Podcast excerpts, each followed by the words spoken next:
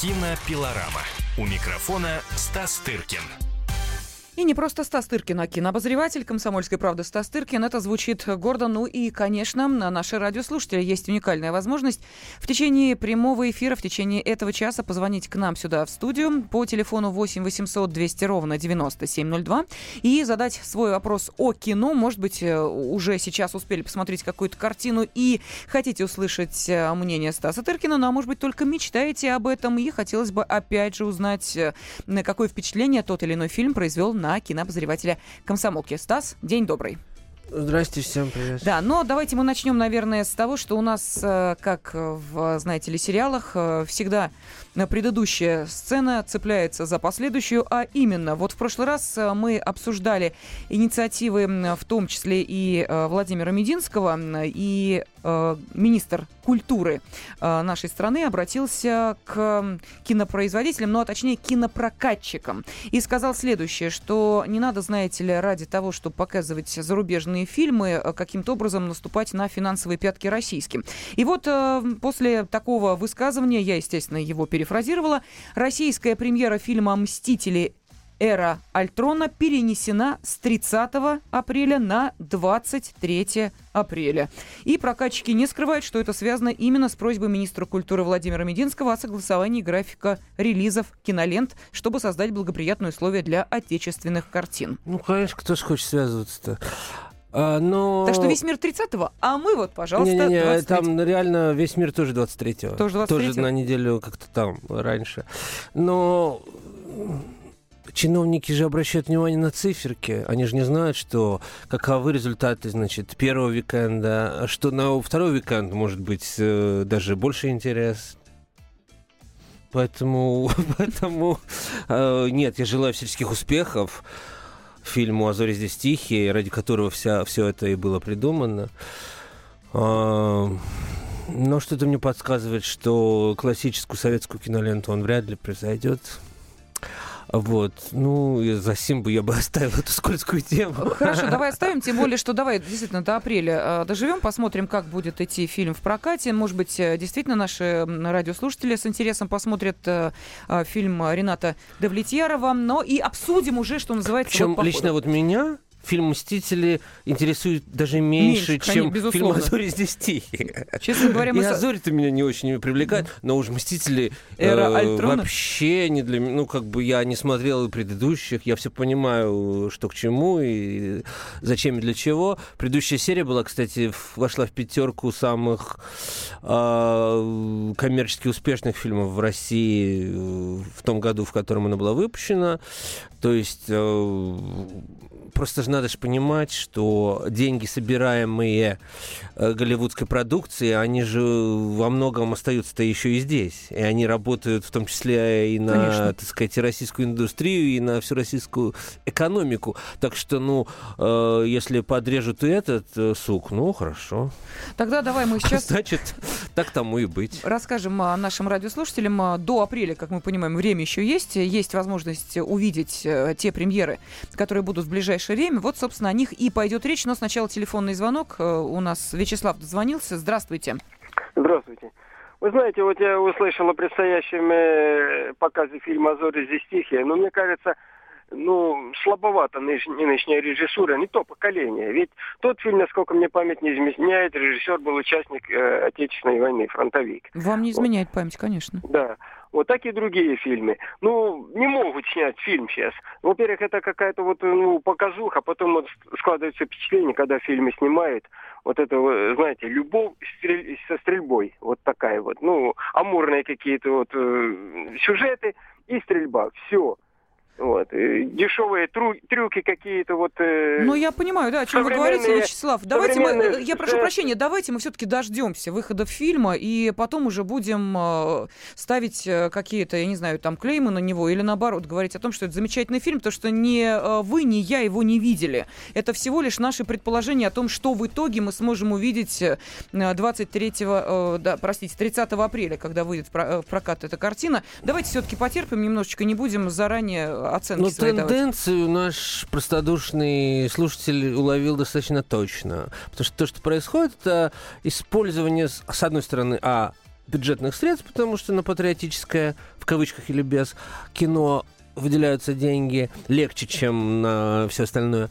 Вот. И б, и использование просто готовых советских брендов. Просто это, ну, разумеется, никто же не подумал, чтобы назвать фильм как-нибудь по-другому, там, женским батальоном, ну, я не знаю, как угодно, да. Просто это как бы готовый бренд, Coca-Cola, да, вот как бы. И как, то есть, другое дело, на кого рассчитан этот бренд? На поколение бабушек, которые ходят ли в кино? Ну, кто знает тот фильм? Ну, допустим, был рассчитан фильм «Служебный роман 2», вот мне интересно. Что, он был так успешный? Он был чудовищный, чудовищный. Нет, фильм. Нет, фильм был чудовищный, но успешен ли был он был в прокате? По-моему, тоже не очень, ну, если вот я не ошибаюсь. Но да, в любом случае, вот на кого это было рассчитано? Я сомневаюсь, да, вот мы знаем, что активное поколение мувигоуэров, как их называют, ну, тех, кто ходит в кино, тех, кто покупает билет. В общем, во всем мире, кстати, это уже не так. Уже когда люди говорят, что все фильмы снимаются на поколение 14+, это не так. Сейчас абсолютно другое. То есть, да, то есть вот эти «Мстители» все снимаются именно для подростков, но людей... То есть произошла эмансипация стариков в мире, ну, или, так сказать, поколения, которые... И сейчас уже то, что считалось 60, это считается новые 45, да, как бы, вот. И эти люди абсолютно активны, это поколение бэйби-бума, платежеспособные, они прекрасно сейчас ходят в кино. И все эти фильмы, сексуальные комедии с Мэрил Стрип в главной роли, да, которые тоже уже, мягко говоря, не девочка, вот это вот свидетельство того, что эти люди ходят в кино, они хотят смотреть. И на «Мстители», кстати говоря, тоже ходят, но, может быть, в других количествах. Ну, короче говоря, у нас это поколение в кино не ходит. Оно сидит и смотрит программу «Пусть говорят» в лучшем случае. А еще, в худшем — «Битва экстрасенсов». Вот, и поэтому я не знаю, насколько экономически успешным будет этот фильм. Мое подозрение, что фильм «Мстители» принесет большую кассу, в том числе и в закрома нашей Родины, чем фильм, чем сиквел. Сиквел? Нет, не сиквел. Ремейк. Ремейк «А зори здесь тихие». Ну, действительно, в данном случае мы можем прогнозировать все это, но, конечно, действительно, в любом случае лучше подождать и посмотреть, как все это будет на самом деле. Хорошо, мы уже дошли до первого перерыва, кстати, не успев ничего сказать о кинопремьерах. Была масса... затронута интригующих тем. Это правда, да. Поэтому давай продолжим в том же духе. Через 4 минуты оставайтесь с нами, потому что речь пойдет о ближайших кинопремьерах, о тех фильмах, которые выйдут в скором времени в наш прокат или уже там оказались. И кинообозреватель «Комсомольской правды» Стас Тыркин, как всегда, предложит вам свое видение той или иной картины. Кинопилорама. Кинообозреватель «Комсомольской правды» Стас Тыркин в студии прямого эфира радиостанции «Комсомольская правда». И мы сейчас переходим к самому, наверное, интересному, потому что, Стас, от тебя ждут отзывы и отклика о тех картинах, которые ты видел на фестивалях, ну и не только на фестивалях, и которые наконец-то дошли до нашей аудитории в широком прокате. Ну, коль ждут, то и, собственно, дождутся, да, явно. В общем, я хочу сказать пару слов о фильме «Охотник на лис», который вышел вот в прокат в этот четверг и сейчас идет, значит, в российских кинотеатрах. Этот фильм номинирован на довольно большое число Оскаров, в том числе главные Оскары у него актерские, что номинирован актер Стив Карелл и Марк Руффало. Стив Карелл — это знаменитый комик голливудский, который снимался в популярных комедиях, там, не знаю, «40-летний девственник», там, и так далее. Масса у него всяких таких фильмов, которые я, честно говоря, даже не видел. Вот. Это чуть ли не первая вот такая серьезная роль, действительно драматическая. Вот. И сразу последовала номинация на «Оскара». Режиссер Беннет Миллер, человек, который тоже снимал оскароносное кино, в частности, фильм «Капоте», вот, где главную роль играл умерший, к несчастью, в прошлом году Филипп Симур Хофман, великолепный артист, который, собственно, за эту роль и получил Оскара. А потом у него был фильм «Человек, который изменил все» в оригинале «Манибол» с Брэдом Питтом. Вот, фильм про бейсбол тоже. Режиссер ставит такие фильмы о таких американских важных мифах, да, будь то Капота или бейсбол. Вот. И вот сейчас он снял картину на основе реальной, так сказать, реальной драмы убийства знаменитого олимпийского чемпиона, дай бог сказать вам, как его зовут, Дэйва Шульца. Вот. Его играет Марк Руффало. В общем, его убил, это реальная история, мультимиллионер по имени Джон Дюпон, которого играет Стив Карелл, который был таким самодеятельным тренером, который вызвался тренировать его брата, которого играет Ченнинг Татум. Вот. И в результате произошла там сложная психологическая драма, в результате чего произошло это убийство. Повторюсь, совершенно реально. В общем, Стив Карелл носит в этом фильме накладной нос с горбинкой, такой орлиной. А все мы знаем, помним судьбу Николь Кидман, которая сыграла Вирджинию Вульф в фильме «Часы». Ей тоже приделывали нос, и она выиграла Оскара. Я вот склонен предсказать, что именно нос, накладной нос Стива Карелла будет, в общем, одним из важных таких плюсов в пользу получения ему Оскара, потому что уж очень любят академики, во-первых, когда артист трансформирует себя из комического, становится драматическим, трансформирует свою внешность, трансформирует свое комическое естество, превращается в такого трагического героя. В общем, плюс это реальная история, плюс это проекция на все главные американские мифы, в том числе и киномифы, о том, как миф о, так сказать, American Dream, американской мечты, о разложении, о том, как человек поднимается по ступеньке и разлагается вслед за, значит, приобретением богатства, славы и всего-всего. В общем, эта тема такая вечная, и в американском кино осваивалась долго и глубоко, начиная с, не знаю, с «Гражданина Кейна», отсылки к которому в этом фильме присутствуют. В общем, Стив Карелл играет такого сбрендившего, на грани уже как бы помешательства мультимиллионера, человека, который думает, что он может все, что ему подвластно все, в том числе и люди, в том числе и их судьбы.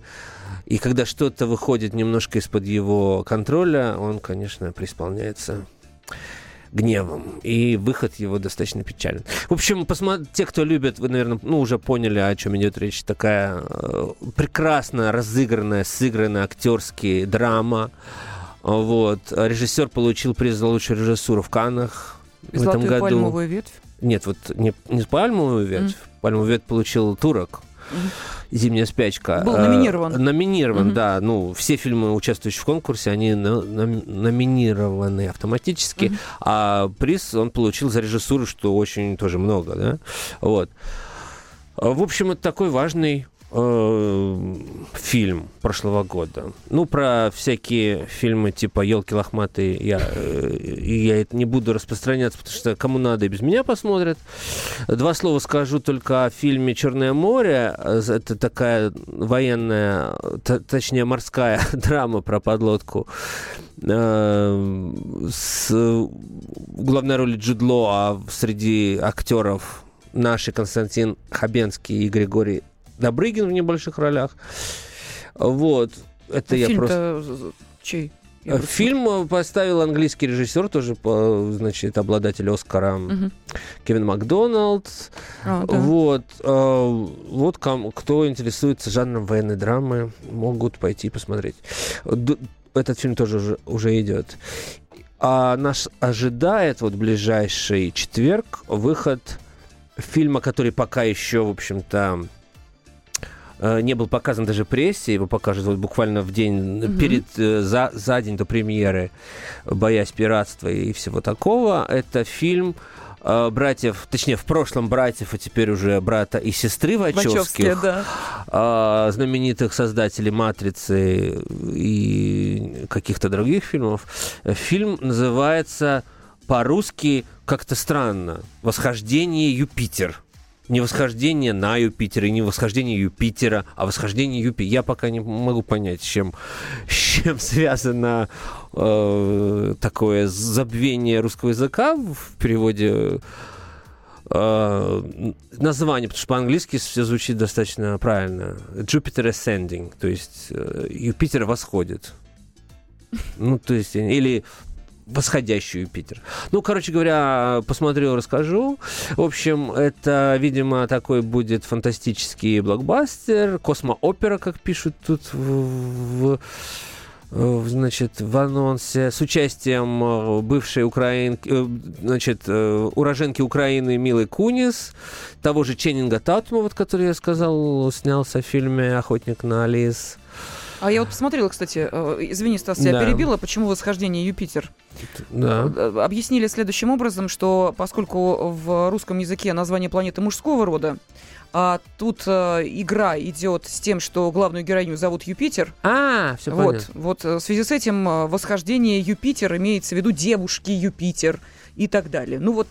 Ну, как-то совсем это нужно, совсем косноязычно это выглядит. В общем, те, кто посмотрят, те поймут, что «Восхождение Юпитер» имеется в виду имя главной героини. Ну, в общем, да, видимо, люди будут идти не на название, а на режиссеров. Потому что Вачовски — это тоже вот такой бренд после «Матрицы» для поколения 20+, там, и старше, в общем-то. Но... по вышеописанным причинам, фильм еще не видел, посмотрю послезавтра, то есть сказать пока ничего не могу. Будем надеяться, что это лучше, чем «Капризное облако». Или не «Капризное облако», «Облачный атлас», сори, я «Капризное облако» — это фильм. Я «Облачный атлас» посмотрела, не знаю, мне как-то... Но ты знаешь, я бы сказала так, можно и короче. Ну да, это трехчасовой такой эпос, где артисты одни и те же играют по 20 ролей. Мне это напомнило в свое время бенефис Людмилы Гурченко, которая там тоже переодевалась, что-то там изменяла внешность. Там просто от нескольких новелл можно совершенно спокойно было отказаться без ущерба. Ну, это наше мнение зрителя. Но в любом случае это не бездарный, конечно, фильм. Это, так сказать, просто не вполне удавшийся. И понятно, в общем, после «Матрицы» не совсем понятно, что делать дальше людям, как бы, вот. Поэтому мы им прощаем. У нас есть еще время, чтобы пройтись по следующим... чуть больше минуты. Успеем? Ну, тогда вот за минуту, хотя и этого много, в общем, мы скажем, что выходит 5 февраля уже, так сказать, в легальный прокат фильм, многострадальный фильм «Левиафан», таки, премьера состоялась на прошлой неделе. Вот. И... Да уже 4 миллиона просмотров в интернете. Ну, понимаешь, вот что можно сказать? Кто захочет посмотреть на большом экране из видевших, тот пойдет. Потому что это действительно кино, которое нужно смотреть на большом экране, честно вам скажу. Появилось мнение даже в интернете, что те, кто видел на экране монитора, они, в общем-то, ничего не видели. Потому что, фильм очень здорово снят, действительно. И все упреки в чернухе, они просто отпадут сами собой, потому что это величественное, очень красивое зрелище. Да, российский бизнесмен купил муляж вот этого костей кита. Вот, видишь. Да, так что поклонник уже точно есть один, который, как мы предположили, у себя в кабинете разместит это чучело кита, ну, точнее, кости кита, который там появляется и в начале, и в середине, и в финале фильма. Так что вот кто-то пойдет и проголосует билетом, точнее, своими деньгами, которые будут отданы за билет, несмотря на то, что посмотрел фильм «Левиафан» в интернете. Ну, а кто-то уже начинает раскупать декорации этого фильма. Мы продолжим нашу программу буквально через 4 минуты. Оставайтесь с нами. Кинопилорама. У микрофона Стас Тыркин.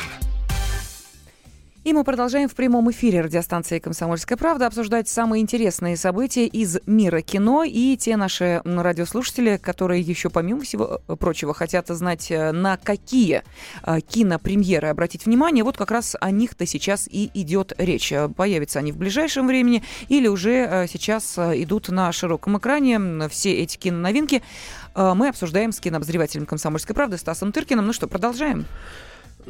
Попытаемся продолжить фильмом, который тоже выйдет на следующей неделе. Это еще одна оскаровская такая мина замедленного действия. Фильм под названием «Игра в имитацию». Вот, в главной роли любимец публики Бенедикт Камбербэтч. О, да! Ему помогает Кира Найтли. Мэтью Гуд такой красивый британский артист. Ну и, так сказать, прекрасный поддерживающий состав. В общем, фильм любопытный, прежде всего, своей историей, которая положена в его основу, потому что, ну, как фильм, он, как, собственно, произведение киноискусства, я бы не стал о нем долго распространяться. Поставил норвежский режиссер Мортен Тильдум, которого, ну, вот, как мы уже не раз говорили, в Голливуде используются люди разных национальностей, которые работают и приносят славу Америке, в то время как в других, в общем, странах царят изоляционистские такие настроения. Голливуд и Америка в целом не стесняется приглашать для постановок людей из разных стран и, в общем, используют истории, вот в данном случае абсолютно британская история. Mm-hmm. Все действие происходит в Британии во время Второй мировой войны. История реальная, но сделана, конечно, со всевозможными, так сказать, упрощениями, допусками, так сказать, и всем таким, что используется в кино для драматизации, потому что невозможно, если расскажешь так, как оно было, это никто смотреть не будет. Конечно, история драматизирована, что-то выброшено, что-то сокращено, что-то переписано, но в целом история правдивая. Английский математик Алан Тьюринг, вот его играет Камбербэтч, он поставлен перед задачей силой своего, так сказать, ума, mm-hmm. разгадать код Энигма, знаменитый вот код, который использовали немцы во время Второй мировой войны для шифровки своих сообщений военных, разнообразных донесений, всяких вот данных там и так далее. В общем, код считался, как сказать по-русски, абсолютно не вскрываемым, да, вот. И британцы сочли, что вот едва ли не главные их усилия во Вторую мировую, потому что их тоже обстреливали, бомбили и так далее, вот это бросит все интеллектуальные усилия на попытку взлома этого кода. И я, честно говоря, не сильно интересуюсь историей войны и всем таким. Я не знал ничего ни про Алана Тьюринга, ни про эту историю взлома кода, хотя был уже фильм, да. В 2001 году, да, «Код Энигма», он так и назывался. Да, я его не видел. В общем, все это довольно любопытно и интересно. Конечно, в фильме Камбербэтч, на то он и Камбербэтч, так сказать, человек, который сразу играл, да? Шерлок Холмс, тут прямой, до «Кода Энигмы» один шаг, в общем-то. Вот. Разумеется, в жизни там у него была гораздо большая группа, и он это делал не в одиночку и так далее, так далее. А в фильме, конечно, он главный гений, он сам все разгадывает. Вот. Но даже не это в фильме главное, а главная человеческая драма, которая стоит за этим героем, который был геем, и который пострадал после, во времена, в 50-е годы в Британии, когда, в общем, толерантности такой не было даже на Британских островах, его подвергли химической кастрации, и он покончил жизнь самоубийством. В общем, этот фильм, кроме того, что это такая интригующая реальная история, такой военный детектив, да, даже там триллер mm-hmm. отчасти. Это еще и такая очень важная драма, призыв к терпимости, ко всему. Ну, в общем, мы видим абсолютно вменяемого нормального человека, который чем-то отличается от других, но так же, как, не знаю, Шерлок Холмс тоже отличается от других, так сказать, тем, что он как бы гений и абсолютно живет в своем мире и прочее. Между прочим, на первом этапе Леонардо Ди Каприо предложили эту роль, он даже согласился, потом отказался. Ну, не по тем причинам, о которых можно подумать. Я уверен, что, в общем, если Камбербэтч не получит за этот фильм «Оскара», я сильно удивлюсь. Не потому, что он там такой выдающийся, о чем, кстати говоря, и трудно судить в фильме, дублированном на русский язык, довольно примитивно и плохо, но я думаю, что он сильный конкурсант вот, в отношении «Оскара» за главную мужскую роль. А Кира Найтли играет тоже, так сказать, реальную девушку, которая единственная, то есть в в те годы в Англии притесняли не только геев, но и женщин. Потому что женщины считались, даже в Англии, не в какой-нибудь Саудовской Аравии, считались существами второго сорта, и считал, что им не место в кругу, так сказать, интеллектуальных джентльменов.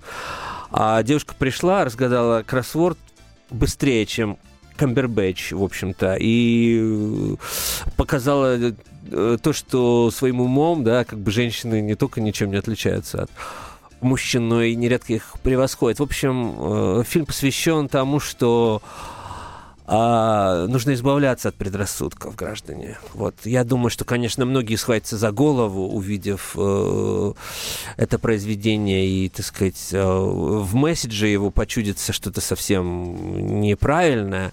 Но, мне кажется, нужно как-то работать над собой и понимать, что все люди братья и сестры, и разница между ними гораздо меньше, чем кажется. 8 номинаций на «Оскар». 8 номинаций на «Оскар». Да, вот так на всякий случай...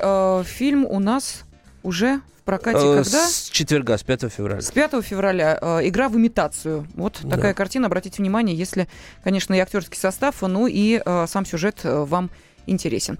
Что еще у нас есть? Буквально 3 минуты у нас до перерыва. Ну, пройдусь буквально вот из того, что будет, поскольку мы расстанемся на 2 недели, поскольку я уеду на Берлинский фестиваль.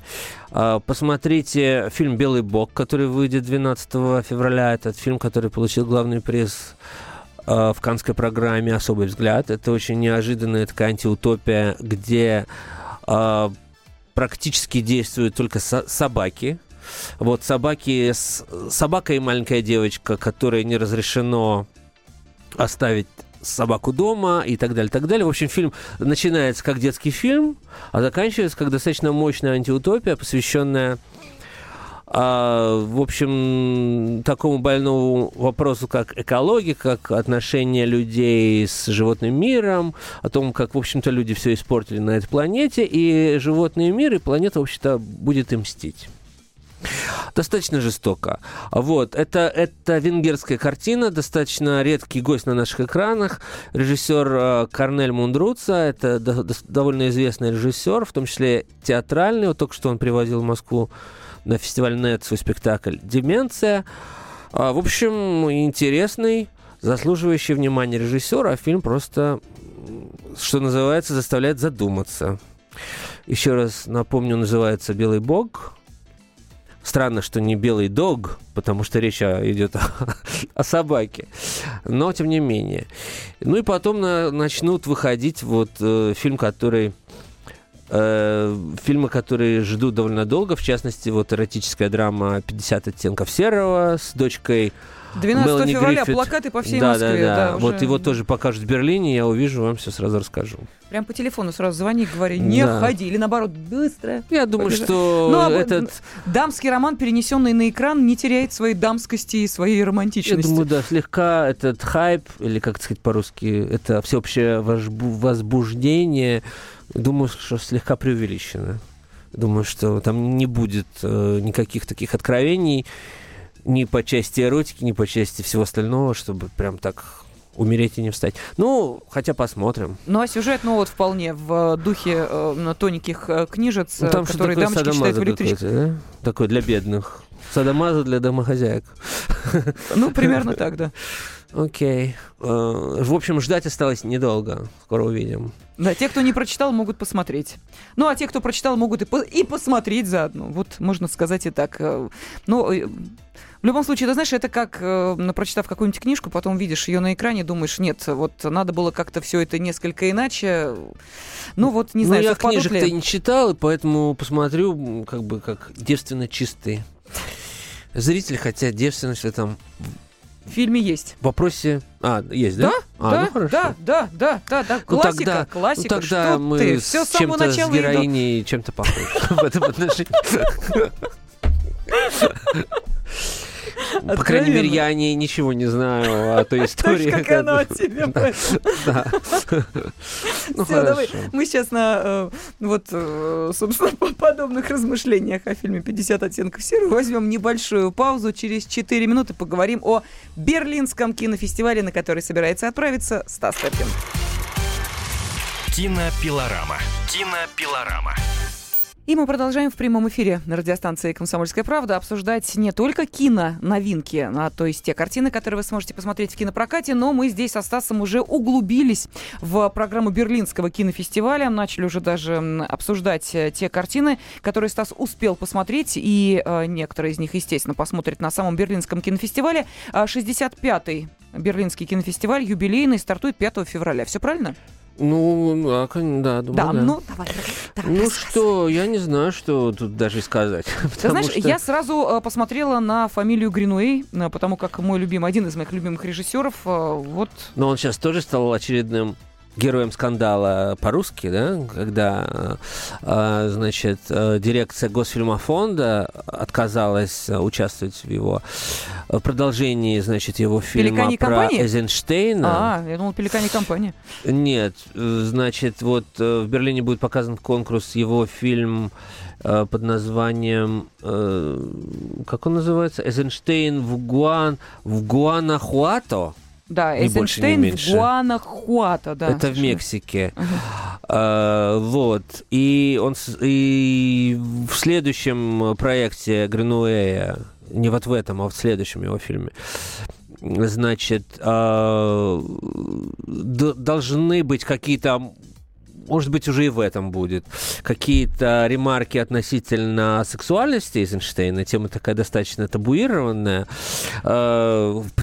Почему-то. Хотя, в общем, есть версия, что Эйзенштейн был таким асексуальным, в общем-то, человеком, его это все мало интересовало, есть такая версия.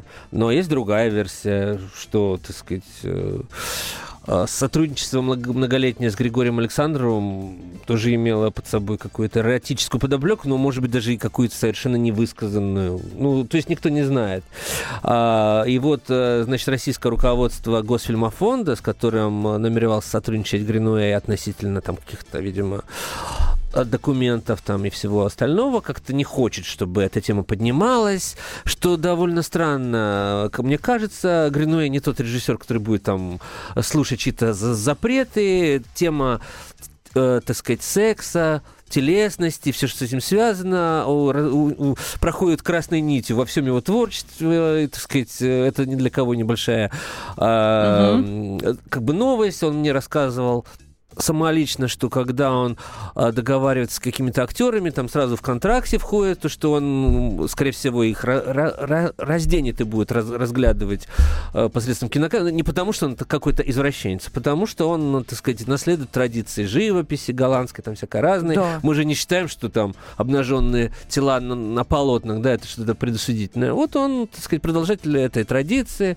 и все это абсолютно открыто и так далее. Почему Эйзенштейн не может быть предметом там таких же его художественных построений, как и, там, не знаю, он много ставил фильмов о других великих художниках, так сказать, художниках, там, будь то, допустим, вот один из относительно недавний фильм у него был о Рембрандте, «Тайны ночного дозора», и, то есть, скажите спасибо, что нашего, значит, гения кинематографического помещает в один ряд с Рембрандтом, с другими, значит, величайшими художниками мира. Этот вполне себе такой выдающийся режиссер. Ну, давайте вспомним, что все-таки Гринуэй еще и художник, поэтому так вполне вот объяснимо. Да, вот именно речь, такая любовь к живописи, собственно, из первых картин и вот до тех и картин, которые можно было увидеть, это действительно... Большая голова и большая умница. Другое дело, что в последнее время он как-то в кино немножко поугас, потому что все его главные свершения, они немножко в прошлом, там, будь то «Повар-вор», его жена и любовник, и так далее, так далее. Но в свое время это был, ой-ой-ой, какой режиссер, «Властитель дум», можно сказать, все 90-е годы, 80-е прошли под его очень таким серьезным влиянием. Вот. Но нужно сказать, наверное, два слова о том, что будут еще фильмы известных режиссеров, например, Терренса Малика, тоже режиссера, который не снимал 25 лет, а теперь снимает как... подорваны, хотя явно уже не в лучшей форме находится. И когда нужно было снимать, он почему-то и не снимал, а когда можно отдохнуть, он почему-то взялся. Вот, новый фильм «Рыцарь кубков» с Кристианом Бейлом, с Кейт Бланшетт, Натали Портман и так далее. Все это тоже в конкурсе. Ну, есть режиссеры, которые, вероятно, станут открытиями. Фильм, который поставил Вернер Херцог, знаменитый режиссер, под названием «Королева пустыни» с участием Николь Кидман, Джеймса Франко, Роберта Паттинсона, тоже явно не пропустишь. Захочешь и не пропустишь. Вот. Ну и несколько фильмов, которые... Ну, я вообще буду смотреть весь конкурс, потому что работа такая. Но вот это самые такие важные, да. Плюс вне конкурса новая картина Вима Вендерса «Все будет хорошо» с Шарлоттой Гинзбург, Рэйчел МакАдамс, Джеймсом Франко тем же. «Золушка», новая версия Кеннета Брана от Диснея. А наши? «Мистер Холмс». С Йеном Маккелленом в главной роли, про то, как Шерлок Холмс подошел от дела и живет в деревушке и разводит пчел. Вот. Но это все вне конкурса и, в общем-то, не обязательно к просмотру. А наши на неожиданно большой десант в этом году, что случается нечасто в Берлине. В общем, в главном конкурсе картина Алексея Германа-младшего «Под электрическими облаками». Я еще не видел фильм, но известно, что в этом фильме едва ли не впервые Алексей Алексеевич снимает о современной жизни. То есть он не о прошлом снимает, как делал он сам и как делал его знаменитый отец, а он снимает о нашей жизни, и я всячески это приветствую. Это очень интересно будет посмотреть на его взгляд о современной российской действительности. Кроме того, в параллельных... Россия, Украина, Польша, между прочим, совместные ленты. Ну, что тебя смущает в этом славном триумвирате? Нет, ничего. В параллельных программах, значит, в программе «Панорама» участвует дебют Натальи Кудряшовой под названием «Пионеры-герои». Там снялась наша замечательная молодая артистка Дарья Мороз. Вот, в программе «Форум», где собирается все такое экспериментальное кино, такое более формалистическое, что ли, участвует тоже дебют, тоже девушки, Эллы Манжеевой «Чайки». В главной роли актер Гоголь-центра Евгений Сангаджиев, молодой артист, который играет все этнические роли во всех российских фильмах сейчас. Он участвовал в фильме «Белый ягель», который был на московском фестивале, и играл там немца, хотя по национальности он совершенно другой национальности. Вот. Так и здесь. Я точно не знаю, про калмыков там речь или про кого, но, в общем, играет Женя. Ну, у нас, вот, как ты понимаешь, в китайских и вьетнамских ресторанах тоже отнюдь не китайцы и вьетнамцы работают. Ну, для актера это сам Бог велел. Да, вот так что вот, да. Вот. В детском конкурсе Generation 14+, участвует фильм под названием «14+». Этот фильм просто не могли не взять в конкурс с таким названием. Режиссер Андрей Зайцев. Это такая история первой любви.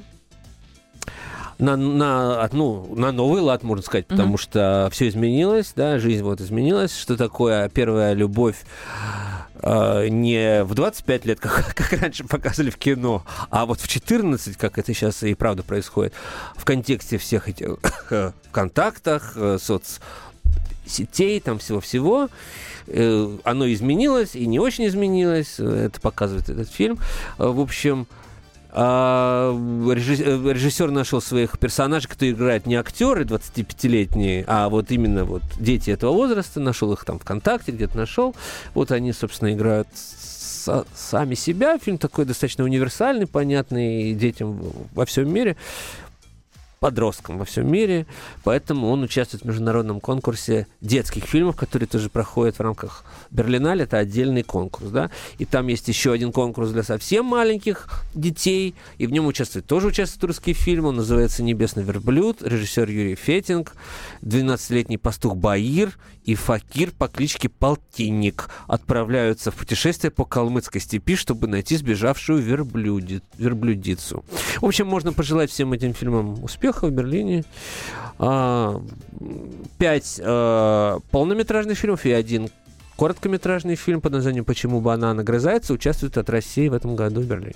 Да, но мне нужно напомнить нашей аудитории, что в ближайшие 2 недели программа «Кинопилорама» в нашем эфире пока выходить не будет по одной простой причине, что главное действующее лицо этой программы, ее ведущий, кинообозреватель «Комсомольской правды» Стас Тыркин, как раз и отправляется на Берлинский кинофестиваль.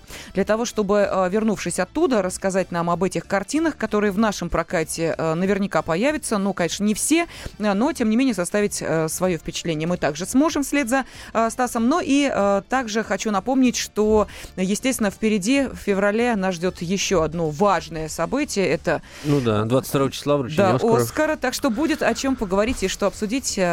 Кинообозреватель «Комсомолки» Стас Тыркин и я, Елена Афонина, были с вами. Спасибо всем. Кинопилорама. Кинопилорама.